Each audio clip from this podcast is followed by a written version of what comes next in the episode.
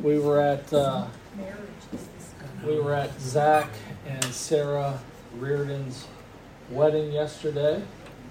Uh, graduates from uh, from uh, Rockbridge down the road here, but Zach uh, during 21 and half of 22, um, before he went back to school at Drexel, um, spent a lot of time uh, with us and worshiping with us, and so it was a really good good time to be at his wedding.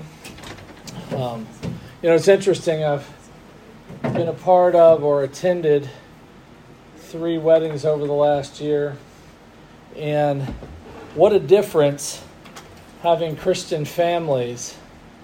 Um, we had we had one wedding where one family has got a smattering of Christians, and the other side not following God at all. That one was there was tension and whew, it was even something there, right? That was just like, oh my goodness, right? And then and then we had another one where, you know, families Christian, I'd say their theology need, you know, we all need maturing, but but farther along than the first group.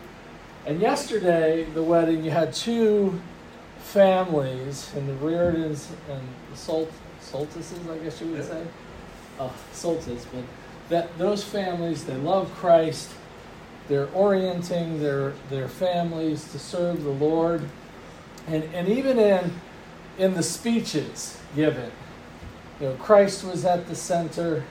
When they elevated their kids, they talked about you know, the couple getting married. They talked about Christ and Christ's work in their lives. Um, even the speeches by the best man, who is a senior, I think, is Noah Reardon senior. Or he graduated? He graduated last year. Yeah. Um, and uh, but still, he's 18 years old, and his emphasis in praising his brother was about, he told a few funny stories, but it all related back to the joy of Christ that is in his older brother who got married. Uh, just a blessing to see and hear the gospel, seeing it woven into the families, right? Um, what, what a blessing that, that can truly be. Um, so, uh, we're, we're having a little trouble with our audio, so I don't have the pin on this morning.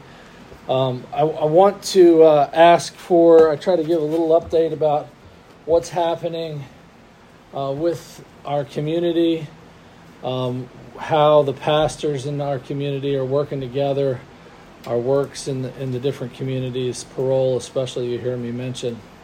Um, you know, they're, they're in the last uh, oh, eight days or so, there's been two shootings uh, one was uh, over in the Bywater area behind Safeway off of Forest Drive.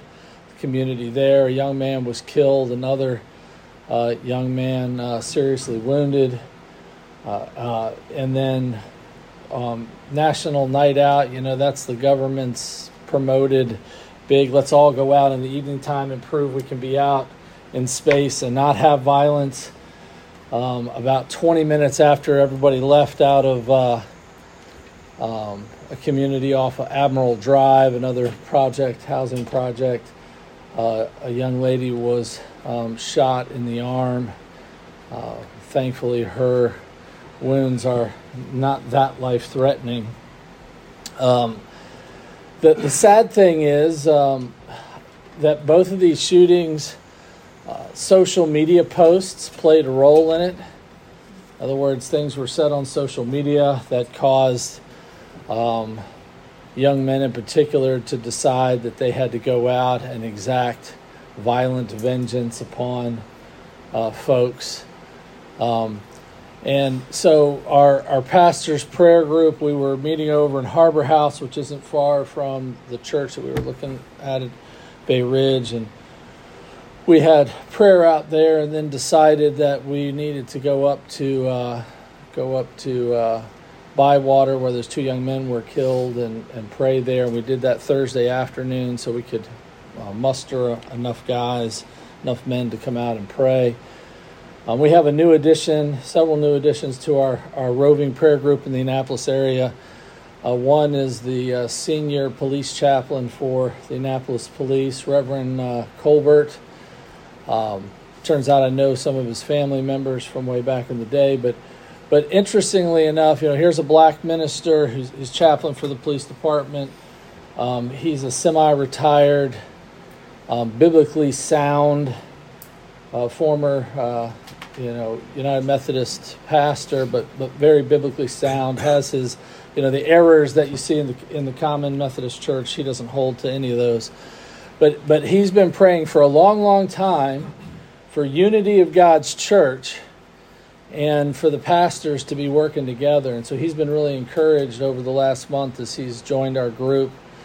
Um, and of course, it's allowed us to become much more aware as a pastor's prayer group where hot spots are. Um, so he informs us when, because he gets uh, he gets uh, information when something happens, and uh, so he he he's been passing that along to our our prayer group so we can pray. We need to continue to pray for peace for our city. We know that peace only comes through uh, Jesus Christ. And so um, our efforts should be to preach the gospel, to love people in the community, to demonstrate um, who Christ is uh, through our words and actions um, in the community. Uh, w- one of my favorite um, songs from uh, the, my Christian music era there's a song by Petra called Rose Colored Stained Glass Windows, and there's a line in that song that says this it says uh, that um, are the, the doors are locked. Is it from within or is it from without? And part of that is to say, um, yes, Sunday morning, our covenant renewal service, that is designed for us as the people of God but we are commissioned out of God's house to go out that, those doors, not simply to be a community of circle the wagons, and we stay in here, and those poor wicked sinners, they're out there, and we don't want them to come in. And as that, uh, I don't know if anybody saw Jesus Revolution, uh, but but there was a, a scene in there where uh, several of the elders at the church where God was driving uh, hippies into were complaining these guys, they didn't wear shoes, their feet were dirty, and they were going to ruin the carpet. Can you imagine? God is sending people that want to hear the gospel, that want to be discipled, and you're worried that their dirty bare feet's going to ruin the carpet. Um, and it was interesting. His solution, the pastor's solution, was uh, he decided that he would wash their feet at the door, and uh, you know, really kind of jab you in the heart if uh, if you are missionally minded. Um, so I, I, say all that uh, to you um, just to ask you to continue to pray for our city, our community. Um, I'd also like you to pray. The assistant um, uh, police chaplain is a young man, 34 years old. Um, he is. Uh, uh, you can see the the love of Christ, the forgiveness of sins, he recognized, oh man, it just glows on his face. And he's, he's a young black man who um, had, well, actually, the Lord recently delivered him from type 1 diabetes. Um, but he had it for quite some time. But, but while he had it, it damaged his kidneys severely, and he's in stage 5 kidney failure. So be praying for this young man. His name is Walter Smith. And uh, if you'll pray for him, that the Lord uh, deliver him, provide him with uh, a kidney. He goes to dialysis three times a week. And you know, if you know anything about dialysis, that takes up a large portion of your day, um, which makes uh, his ability to work to be fairly constrained. Um, he's worked for uh, uh, Reese's funeral home since he graduated high school, um, but that still keeps him from be, being able to do certain parts of that job and just limits his hours. So he, he wants to be healed. He's got three children um, that he loves and cares for, and uh, but but it, if you'll pray for him and that that God heal him, raises him up, provides what he needs, and of course you saw this week. Please pray for Tim Bestman. We're going to pray for him briefly right after church. Um, you know, as, as elders, but we, we want to, I want to encourage you what's happening around us, what God is doing. And uh, so, and we'll actually be back in Bywater this Wednesday morning at 7 a.m. by the Boys and Girls Club uh, there in uh, off of Forest Drive. If you're ever interested, you've got some time and you're ever interested and you want to come out and pray, it isn't just for pastors. We we take anybody and everybody.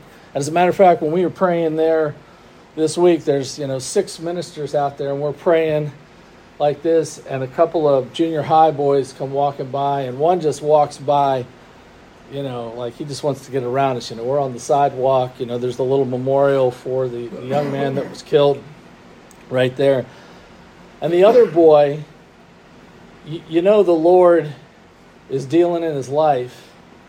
And I imagine his, his mother, grandmother takes him to church because he couldn't just walk by. He paused. And then he looked at what we were doing, was listening to the prayers, and he stopped and he put his arms out like this and stood there praying. And so we prayed for them. You know, the other boy stopped because his friend stopped and he was like, I, I don't know what to do.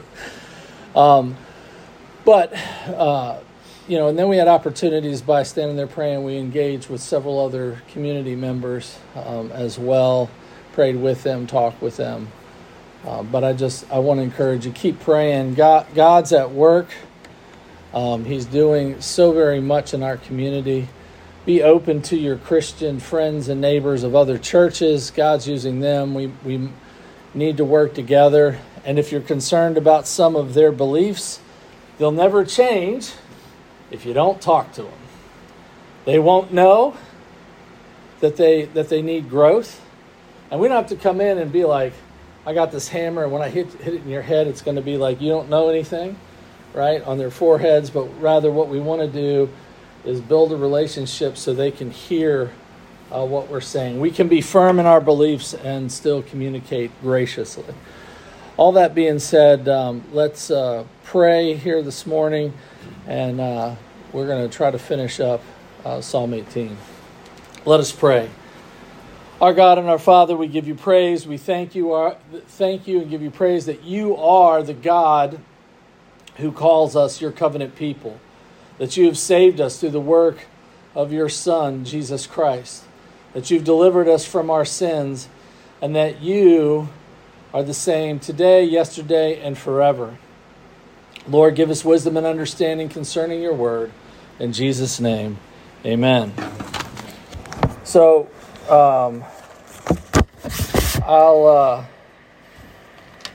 remind you of something I brought up last week as we were starting, uh, or we were coming back in and looking at Psalm 18, and that is uh, last week I emphasized, you know, I was amazed thinking about this how I could see the covenant language, God's covenant promises at work, and how, of course, in the first few verses, David gives praise to God simply because he is his God.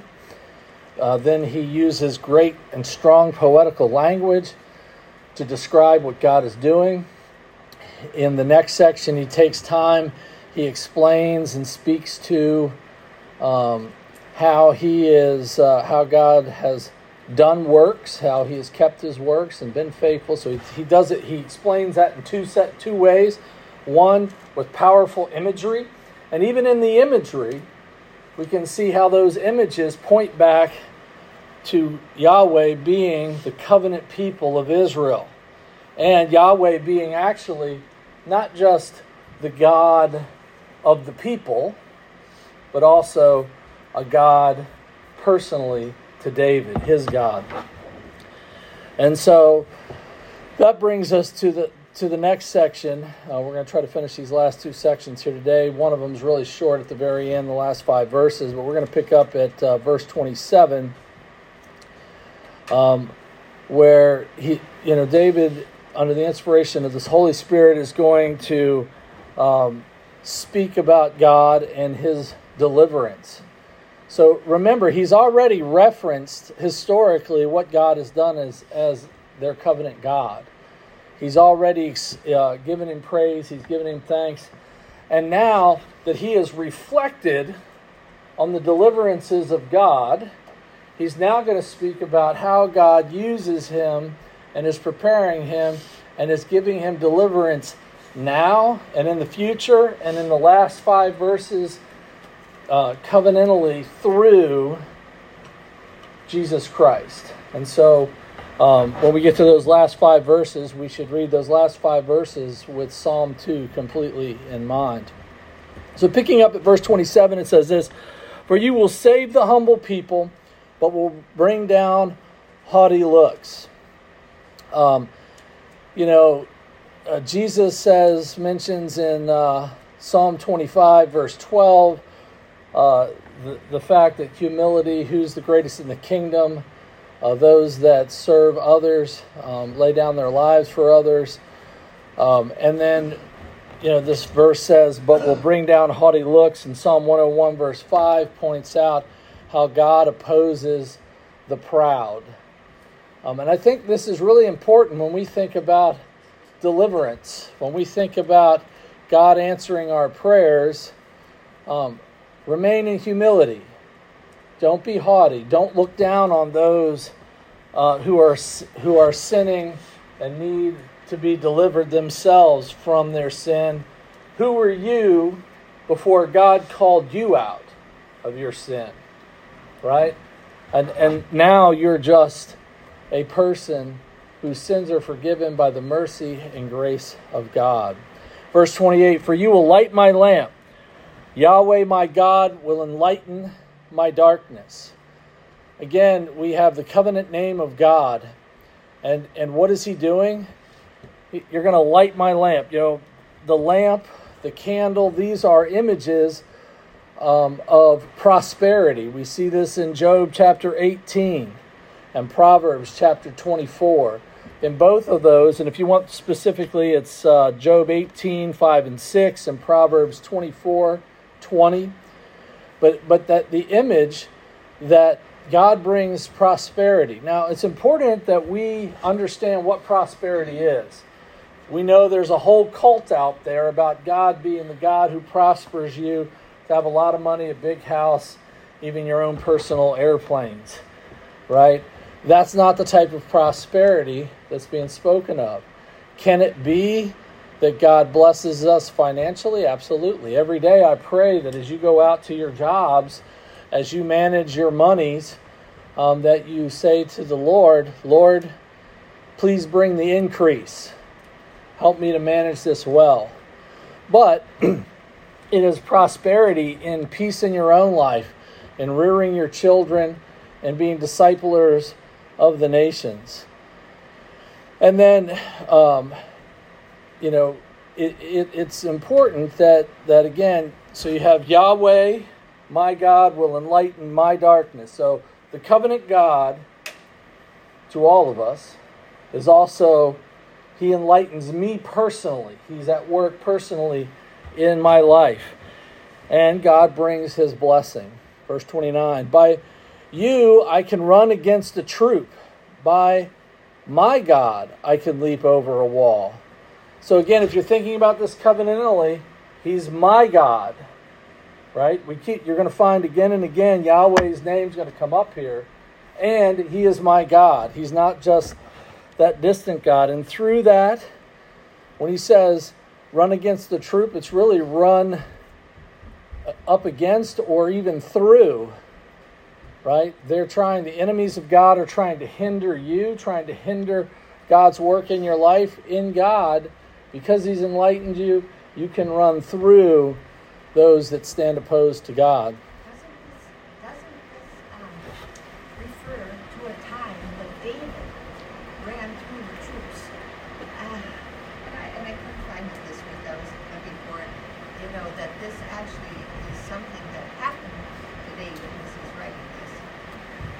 And and so yes, because he's in, in the sense that remember as he's writing this, the first two sections are all about remembering what God has done, and so he does. He is thinking specifically, but but the language, and we'll see this in a little bit here, where it kind of references uh, the, uh, the song of Moses and the deliverance from out of Egypt, that he is remembering not only what God has done specifically in his life, but what God has done for his people uh, from the very beginning. He, it's a reference about, um, and, and this, you know, have you ever read a story of a saint who's gone on with the Lord about their life and it's encouraged you? Or you see how God has moved mightily in, in history, in his church, added to the number, right? And that brings encouragement to you. This is the same thing that, that uh, David here is, is reflecting upon. God's work to all the people, and yet at the same time, God is doing these things on a grand scale, on the macro scale, and He's still working in my life as, as an individual. This was on my dad's wall, this verse. He lived to 98 years old. They took care of themselves for the first 97. He lived for the last six months. But uh, he was still leaping over fences. He had to go into the neighbor's yard to pick some apples that were growing on our side and falling over there. And he jumped over that fence and he, he kept his garden until the very end. And it was September and he had done the thing himself. And, oh my goodness. And he lived to 98. Yeah, I've already got one bad knee. I can't imagine at 97 leaping over fences. Well, he set up uh, telephone poles and electric light poles when he was in his teenage. So this probably helped. You know? That's right. If we if we let ourselves go, it certainly gets worse. In in verse 30, it says this, as for God, his way is perfect. The word of Yahweh is proven. He is a shield to all who trust in him. And so uh, again, we see that God is perfect. We're, we're going to kind of tr- hook that in here in just a second. Uh, but the word of Yahweh is proven. So we have God's covenant name. Remember, a covenant, God brings his covenant of promises to us, and his word is proven. That is to say, God keeps his word. If he says, This, I will do this as a blessing to you, he will do that. Now, you know, the, the difficulty is, and we forget this so often, but, you know, a covenant has attending blessings and attending curses. When we walk in disobedience to God, um, God's promises in our disobedience are true as well. He says he is a shield to all who trust in him. And we see that also in Psalm 3. For who is God except Yahweh? And who is a rock except our God? And so he's he's recognizing the assurance in his God. Right? And that God is the only true God. And verse 32 it says, "Is God it is God who arms me with strength, that is he girds me up." Right? The strength here is he he he comes and instead of like Saul to David with armor that doesn't fit him, God brings us exactly what we need. Um, do you remember, for those of you who are parents, excuse me, and you had your first child, and you loved that child, right? And then you became pregnant with a second one. And did the question ever come in your mind, how can I love the second one as much as I love the first. How could that be? Right? Or how about this? Have you ever felt a little ramshackled as a parent? And you say, I, I have one or how many ever, and now the Lord has blessed me with another. How am I ever going to make it? You ever thought that? You know, you're, you're because when you have just the one or the two, and then God's adding, and you say to yourself, How am I going to make it now? God's grace is sufficient. Whatever grace you need, whatever strength you need, God girds you up for it.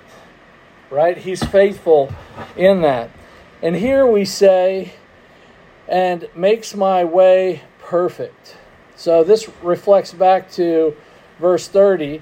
As for God, his way is perfect, right? So God is perfect, his way is perfect, and makes my way perfect. Now, I think if we all look at it, we say, wait a minute, uh, I'm not sure about this. Remember, it's God's providence. The obstacles that He puts in your life, the gifts that He gives you, the challenges you go through, and the, and the blessings that you receive. Those are all God's providential work in your life. He's faultless in these things.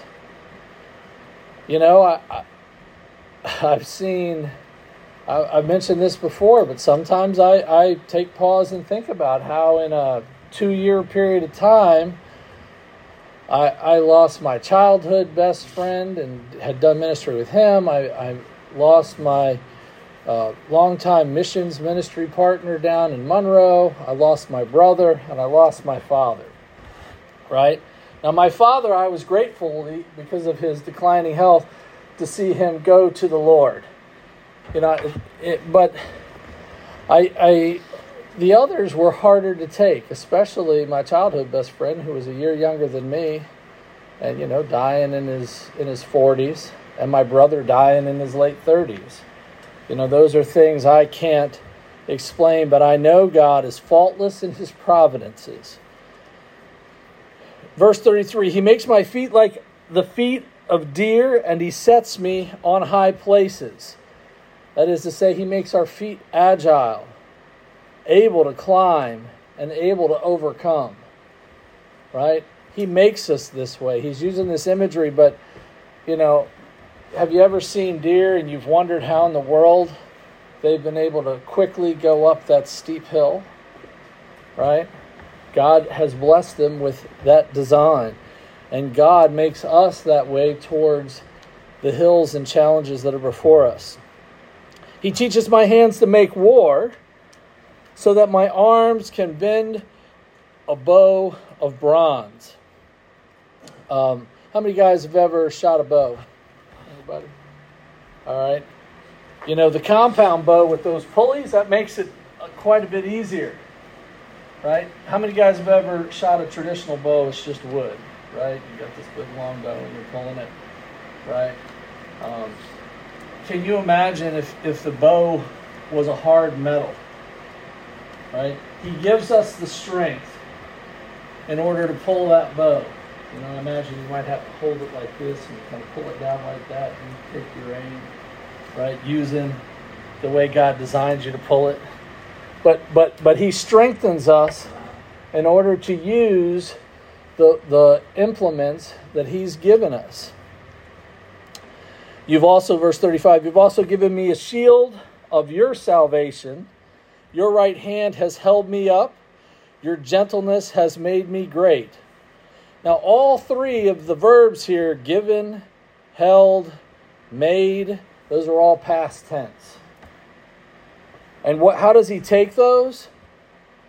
God's past tense, his past faithfulness, gives us assurance of how he will deliver us in the future. It creates the lens with which we are to be looking towards the future. You enlarge, verse 36, you enlarge my path under me. That is, it's, it's no hindrances. No hindrances. We see uh, similar passages in Proverbs 4 and Job 18. And why did he take those hindrances out? So that my feet did not slip. God brings us to safety, He keeps us in safety. I've pursued my enemies and overtaken them, neither did I turn back again till they were destroyed. Um, this is not about having threats to take against our enemies. You know, it's kind of like the, the little boy who has the big brother who's able to take everybody out and jumps around with a chip on his shoulder. That's not that's not what this is. This is much more um, that he is confident in God in a perpetual victory. Now, the way I'm planting this out, this is you hear all this positive stuff, right? This morning, do you feel like you're living in the perpetual victory? Well, I want to encourage you right? Your God, our covenant God who keeps his promises, he is giving you a perpetual victory. Keep that lens. Remember what God has done for his people and for you, that he's brought his deliverance. You think this might be the time when David crawled out? He was, uh, he rode and pursued against the enemy. He had to crawl up someplace and, and they didn't even know he left. Isn't that, wasn't that the story? And, and, and, and in fact, it was the Philistines, the mighty Philistines. And, uh, I, I, think David's life is a uh, is you know there's that perpetual tension. You know, God comes along, he's just a happy-go-lucky shepherd boy doing his deal, learning how to do all this, and God shows up like he does out of nowhere and chooses him. And man, right away it seems like with very short order anyway, it seems like man, God helps him delivers Goliath, right? but at first he delivered a bear and a lion. I That, that, that's right. That's right. What I'm saying is though, he goes from he goes from God chose me to these victories. Man, everything's going my way. To all of a sudden, the guy that I should be looking for to bring me along, that I should be working and partnering with for the kingdom of God to deliver his people, becomes his enemy. And there's enemies all over the place. Right? And, and that's how it is in our Christian life, isn't it? We have these moments where, where when God first calls us and we have all these apparent victories, and then we start slugging it out, and those who we thought were with us turn out to be against us. And it, it isn't over in five minutes. How many years was it that David labored under Saul and that Saul was pursuing him and standing against him? Or 15, A long time, right? That's a long that's a long time. more than 15. Never know. And and and the, the point I'm driving at, God then brings and turns and and delivers him to the place of promise. And then he he becomes as God explained to Israel when he made the covenant with him, he becomes fat, starts to rely on his own strength, right? Starts to think maybe I've done this, doesn't go out to war like he's supposed to, falls into sin, all kinds of other things because of his own sin. He doesn't deal with his children's sin. All that stuff blows up, and he has to walk in humility and shame. And God still uses him. God still brings deliverance. Right? This is this is why we have to have a constant reminder of the sin that's in our hearts and let's confess it. Let's confront it. Let us also be humble enough to hear those who call us out. I mean, every time he gets ready to sin, God has somebody standing there saying, David, what about this? You need to deal with this, or don't do that. Right? We let us be humble with whom God sends us. You've also given me the neck of my enemies, so that so that I destroyed those who hated me. They cried out, but there was none to save, even Yahweh, but he did not answer them. Um, here's what for those that are not walking in a penitent life before God, God does not hear their prayers. Right?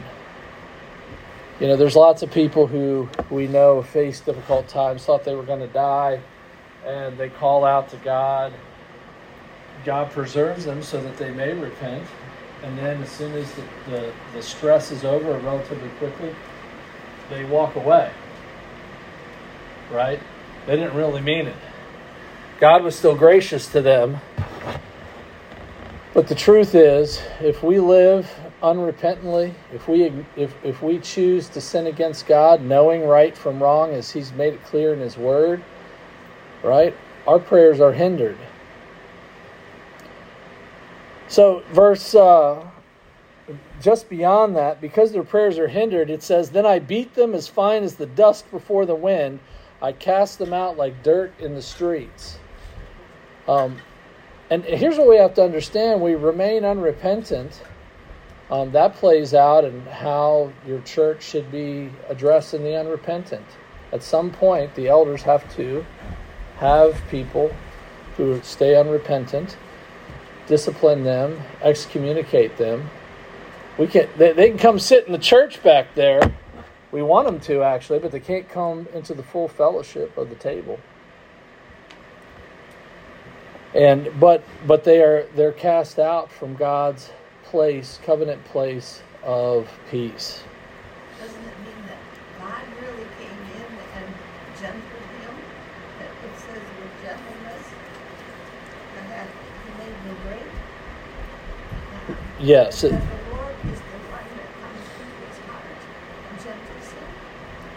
Yes. humbles him. Exactly. In verse 43, it says, You have delivered me from the strivings of the people. You have made me the head of nations. A people I have not known shall serve me. And, and here's where we start to begin to see a little bit of transition because we have, as it relates to David, and what it's going to relate to Christ. As soon as they hear of me, they obey me. The foreigners submit to me. The foreigners fade away and, and come uh, frightened from their hideouts. Yahweh lives. Right? So who gets the praise in this? You know, we don't serve a God of the dead, right? No, we serve the living God of Abraham, Isaac, and Jacob. The one who created us, gives us life. All of our life comes from him. And why is there change? Why is there victory? Why do I have what I have? It all is because um, God lives. Blessed be my rock. Let the God of my salvation be exalted. Um, even when we don't feel like it, we need to say, I know God's word is faithful, it's proven true. I've seen it time and time again in the history of God's people and even in my life, right? And I'm going to praise Him for it. Have you ever come to church and not felt like praising Him? Sure. But we need to do it. You ever notice how you feel more edified afterwards? Verse 47 It is God who avenges me and subdues the peoples under me. He delivers me from my enemies. You know, just so in all this, if again, all these blessings God gives him and he feels strong and he feels like God has done all this, like, like he's done these things because God's outfitted him for the victory. Um, he, he says that it is, it is really God's work, right? He's the one that's avenging, subduing, he delivers me from my enemies.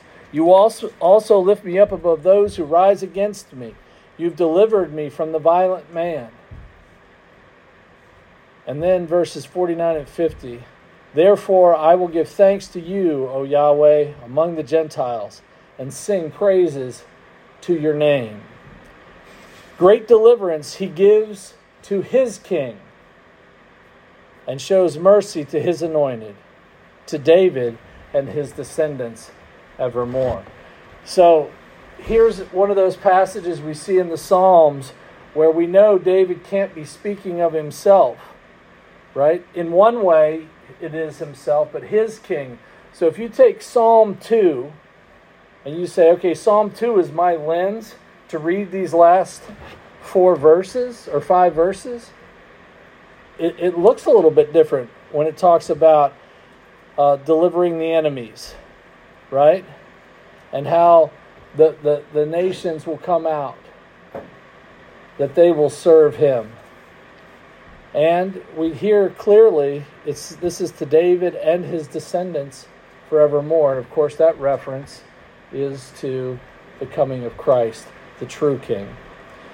And and I, I think it's a, a great way. I mean, obviously, it's great because God wrote it, but it's a great way for us to end our meditation realizing that um, we remember what God has done to all, for all His people, what He has done for us. He is our God. He's covenantally our God. His word is always true. And because of this, we can look forward to the future. And of course, Psalm 2 is all about the very first promise that God makes on deliverance out of Genesis chapter 3. Right? So there's a looking back, and that tunes us in with how to look forward each and every day of our life. Any questions or comments?